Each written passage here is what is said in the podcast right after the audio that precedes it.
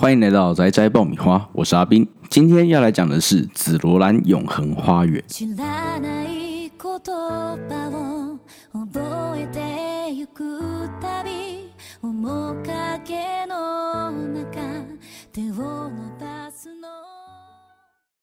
本集节目由 A Z I O 赞助播出。A Z I O 在美国于二零零九年创立，以 Elegant Fairs 为宗旨，立足于设计之上，大胆前卫的创意设计多元产品类别，给予产品本身独特的特性，选用特殊材质，结合高难度的制作工艺，突破产品既有的框架，并革新市场，让时尚与实用性兼具，带来前所未有的精彩生活体验。A Z I O 以卓越的产品设计为消费者勾勒出美好的未来愿景。紫罗兰永恒花园是由小加奈创作，高濑雅贵子负责插画的日本轻小说作品，由 K A 一手马文库出版与刊行，获得了第五届京都动画大奖，同时也是京都大赏举办以来目前唯一一个获得大赏奖的作品。作品得名于女主角 Violet Evergarden， 早期由于获得京都动画大奖而获得关注，但当时小说的细节并没有被披露，因此相关的爱好者将作品名占译为紫罗兰永恒花园，而该译名在网络上广为流传。尽管之后官方的作品内容细节渐渐的在网络上公布了出来，也没有新的翻译获得了网络上的认可，反而是这个中文占译名最终获得了 Netflix 等平台的认同。二零一六年十二月二十一号，京都动画在其 YouTube 官方频道上公布了四段宣传影片，而这四段 P V 内容可以说是相当的华丽，以动画制作水准来说，堪称是神画面等级，任何一个小细节都处理得相当得当。还记得当时有一段画面是 Violet 敲打打字机的场景，整个神还原那种复古的感觉。而该打字机的原型，根据网友的考察，绝对不是我考察的哦，是来自一九二六年的 Underwood Four Bank Portable。 而近年来吹起的复古风键盘，我想有一部分应该也是因为紫罗兰永恒花园所带起的吧。京都动画 Kyoto Animation 又称为京阿尼，旗下的作品以细腻的画风与丰富的情感著称，制作过知名的作品有凉宫春日的忧郁、K-On、 境界的比方等等。而他们不同于一般日本动画的热血激昂，京阿尼的作品大多是看似轻描淡写，却能够在人们心中留下深刻的印象。目前紫罗兰永恒花园一共有本传十三集、 Extra 一部外传电影，最后则是最近上映的本传结局。剧情主轴围绕在 Violet 在这个战火肆虐的国家中帮助有需要的人写信，让委托的人们心中的心意可以被真真切切地传达出去。而对于 Violet 来说，她获得的不仅仅是寄托，更多的是她藏在心中连自己也不了解的情感。说完了作品本身的背景介绍，我们再来讲讲主角群的部分吧。缺乏感情的机械人偶 Violet， 本作的女主角，拥有金发蓝眼的美丽少女，父母亲的年纪不明，自己大约为十四岁左右。幼年时期被 Gilbert 的兄长利用，随后转手给了 Gilbert， 原本是莱登夏佛多里西帝国的女兵，但因为她强大战斗力而受到别人的畏惧，并且不被军中的同胞视为人，而是武器一般的存在。在一场战役中失去了双手，离开了军队后，因为 Gilbert 的安排成为了伊加福登家族的养女。一开始是个需要受他人命令、没有自主意识的女孩，之后在 Gilbert 的相处过程中获得了 Gilbert 给予 Violet 为名的名字，并且她在 Gilbert 身上学会了语言以及文字。在一次外出的时候，得到了一颗犹如 Gilbert 眼睛颜色般美丽的祖母绿宝石胸章，并时时刻刻的戴着，当作自己主人的分身在守护着。而对于 Violet 来说， Gilbert 是个特殊并且不可取代的存在。目前他属于 C H 邮政公司，一开始为邮差的职务，但因为想要了解 Gilbert 当初对自己所说的我爱你是什么样的意思，从而转为担任自动手记人偶的工作，替他人写信传达思念。而因为成长背景的关系，使得 Violet 一开始并不懂得战场上以外的事情，但透过一次次的任务与各式各样的人相遇之后，逐渐学会了人与人之间的相处以及情感，了解爱是什么样的东西，也开始懂得爱人，并且不再杀人。自责与愧疚的集合体 Gilbert，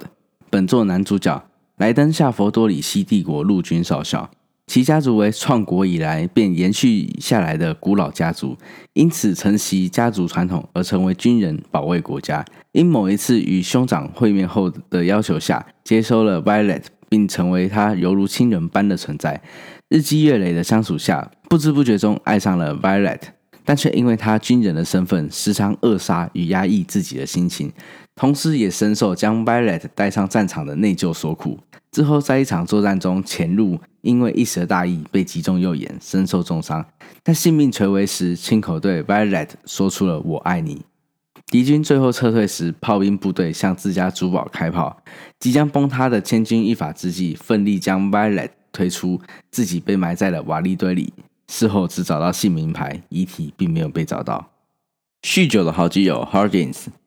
原本是莱登夏佛多里希帝国的中校，而目前则是 C H 邮政公司的社长。个性和 Gilbert 不同，他们两个人在士官学校认识并成为好朋友，而他们两个人在同一场战争中， Gilbert 拜托他照顾 Violet， 而在 Violet 出院后， Gilbert 履行承诺，将他雇佣到自己的公司，并带领他学习新的事物，将他像女儿一般的照顾。对 Violet 说出你还不知道，你过去的所作所为正逐渐让自己惹火上身，且越烧越烈。随着剧情， Violet 也开始了解到，其实这火就是良心上的谴责。好，讲完了人物介绍，我们就来说说《紫罗兰永恒花园》这部作品的剧情吧。紫罗兰永恒花园的故事叙述 Violet 是一个孤儿，虽然看起来美丽又柔弱，但是却拥有着与他身体不符的战斗能力，也因此被人当作武器来培养长大。而培养他的人是一个叫做 Gilbert 的少校，虽然 Gilbert 并没有打算将 Violet 当作工具，可是战争的残酷让他没有其他的选择，再加上 Violet 自己并没有太多的自主意识，只会服从命令，并且在战场上厮杀。而就在他们这样的相处之下， Gilbert 逐渐对 Violet 有了好感，但两人却在一次的作战之中一起受了重伤。 Violet 失去了双手， Gilbert 则失去了踪影，被大部分的人认为说是在战场上战死了，毕竟没有找到尸体。而在 Gilbert 失去意识之前，对 Violet 说了一句我爱你，但 Violet 并不了解这一句话是什么样的意思。在那之后， Violet 到了 Gilbert 朋友所开的一家书信公司，也就是 Hodgins 的书信公司。在那里， Violet 第一次见到了打字机，而他们的工作是将委托人的心与想法转化为信件转而他们的工作是将委托人的心与想法转化为信件传达给别人。而 Violet 认为这边可以让他了解到 Gilbert 所说的我爱你是什么意思，因此成为了自动书记人偶，并根据委托人的想法来找出属于自己那失去的感觉。在刚开始看的话，大部分的人会觉得 Violet 可能是一个机器人，毕竟如果你有看到图片或者是预告片的话，很容易就会这样认为嘛。那他有装着义肢，可是呢 Violet 并不是一个机器人，虽然确实有一点机器人的倾向，因此我们可以看到他经常难以理解人类的实际工作方式。这边要说一下，基本上《紫罗兰永恒花园》就是一集一个故事的模式在进行的，而故事本身分为三个部分：触发事件、冲突事件、解决事件。那每一集都是这样子的三个模式。触发通常为 Violet 接到一个新的代笔案件，而冲突则是发生于他与委托人之间的摩擦。解决冲突后， Violet 会学习新的心理特质。而在小说的故事中， Violet 的成长之路是一层层加上去的，而这也就会导致说原创的故事几集在心理成长上会比较拖沓一点。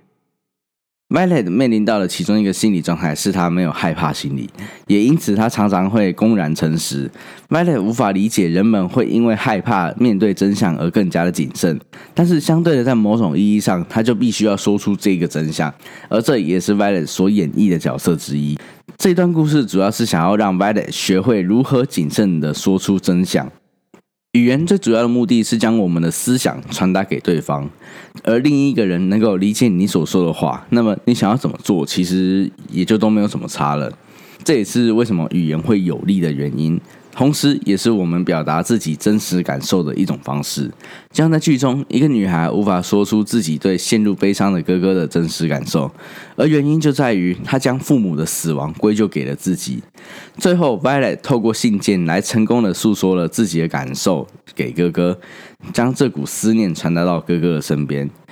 而除了这一段剧情之外，还有另外一个剧情也让我觉得印象深刻，那就是动画版第十集登场的人物是一对母女。这段单元剧采用了 Violet 过去与现在的这条主线穿插，来把故事叙述出来。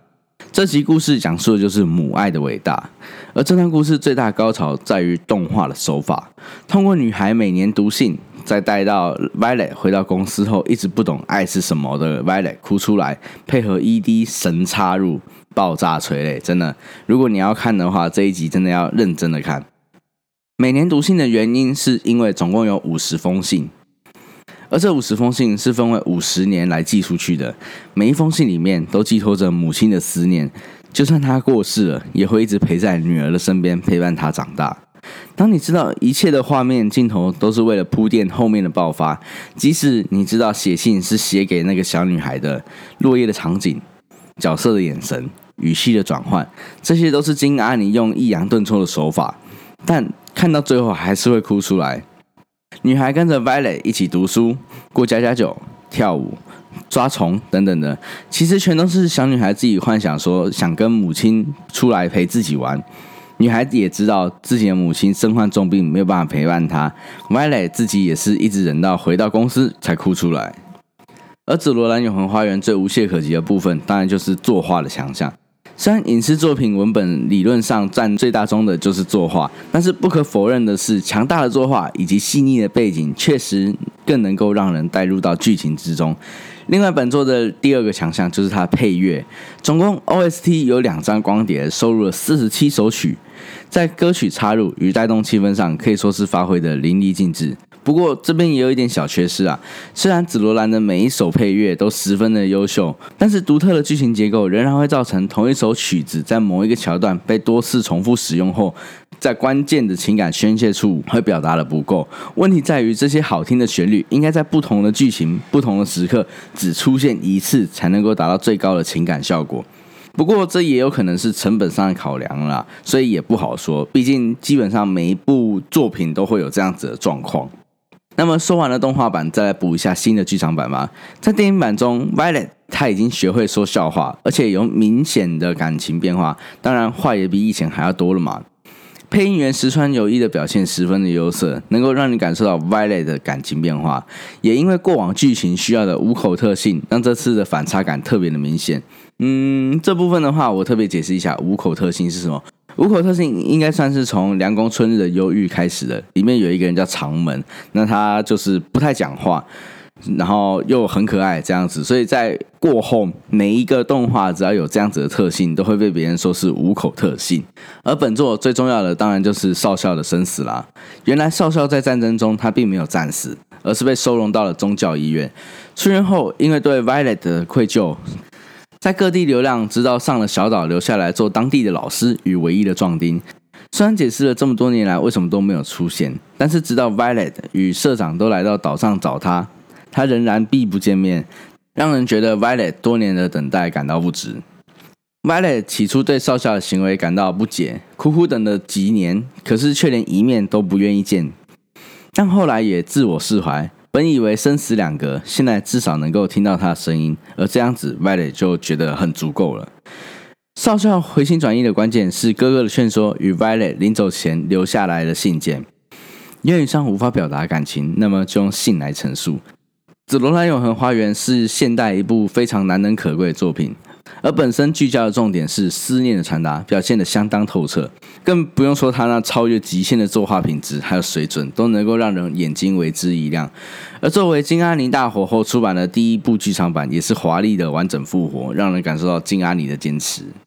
最后要来说一下这一集的赞助厂商 A Z I O， 感谢 A Z I O 让我们 lyungamup 来业配他们家的产品 Retro Classic Artisan B T 牛皮复古打字机键盘。这项产品完全仿制了当年打字机的那种复古感，并且加以呈现在了现代的键盘之上，可以说是致敬的意味十足啊。而同样作为文字的输出、情感传达的工具，相当的具有意义。其实这把键盘还有它背后的设计故事呢，来跟大家说说。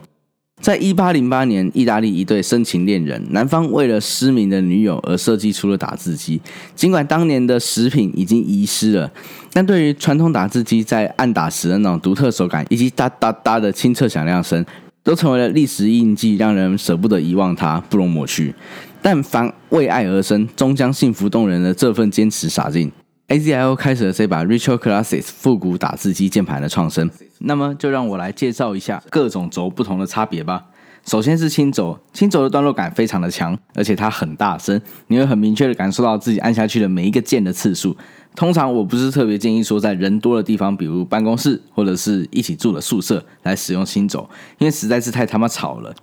每天当超过晚上十一点之后，打字都会有一种很深的罪恶感。我的大学时代就是这么度过的，不过我好像没有什么太大的罪恶感就是了。再来是茶轴，茶轴的段落感只有输给轻轴，它的声音适中，算是可以接受的范围，而且也有人称它为万金油，因为它有一点段落感，同时也不会太吵，算是比较折中的一个选择，而且也是新手比较推荐使用的一种机械键盘。再来是红轴，红轴没有段落感，也就是所谓的直上直下，声音比起轻轴还有茶轴都来来，声音比起轻轴还有茶轴都要来的小声，而且打起来通常会比茶轴还要更轻松一点，推荐打字力气比较小的朋友来使用。不过因为段落感比较不明显，所以有些人也会觉得这一个很不机械，但使用久了之后会是比较喜欢的一个选项，而且也是文书机所最喜欢用的机械轴之一。再来是黑轴。没有段落感，也是直上直下，可以说是很重的红轴，打久了之后你会觉得比较费力，通常这个黑轴是比较属于那种按键盘比较大力的人来做使用，那我自己就属于按键盘比较大力的，所以在后续我在挑选轴心的时候，我也会比较偏向于黑轴。再来说说我们的赞助商 A Z I O Tavoli 机械轴吧。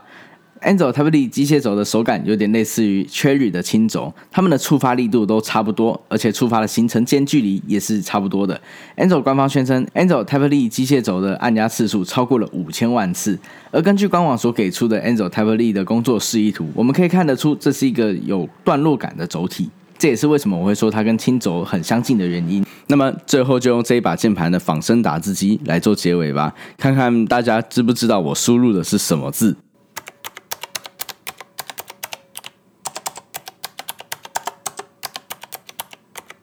难道你以为这样就结束了吗？怎么可能？我们当然也有跟 A Z I O 要一个属于我们听众的专属优惠啦，而这个专属优惠的折扣码是 M 八 S Y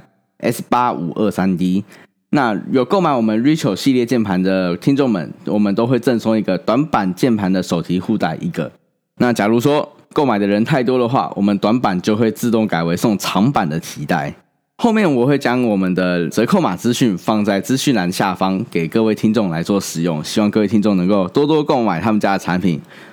而使用上的感觉可能是为了还原以前打字机的那一种风格，所以这一款键盘并没有可以采用阶梯状的人体工程设计，这就让所有的键帽都处于同一平面上，没有 R 一 到 R 四 之间的区分。所谓的 R 一 到 R 四 就是我们键盘上面的四个不同间距，像是 B F M F 下来就是四个不同的 R 一 到 R 四。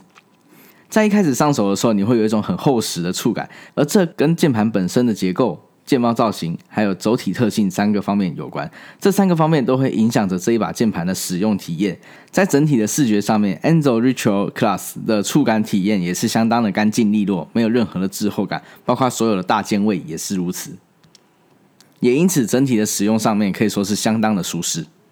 不过因为 A Z I O 这一把键盘可以说是非常的具有个性，蒸汽朋克的复古风足以吸引到很多喜欢怀旧的用户，优良的做工甚至能够触动这些用户刻骨铭心岁月的痕迹。而除了这些之外，它还有一个最令人震惊的地方，就是它可以选择是否要用蓝牙等方式来连接笔电，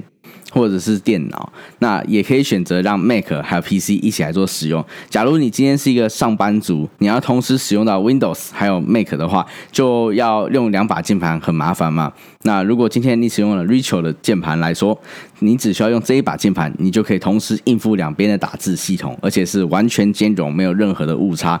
但可能要注意一点，就是你在公司放这把键盘敲打键盘的时候，声音可能会有一点点的大声，虽然不会到轻轴那么大声，但稍许可能还是要注意一下。但是我就喜欢吵别人，怎样？那本集内容就这么多，我们下集见，拜拜。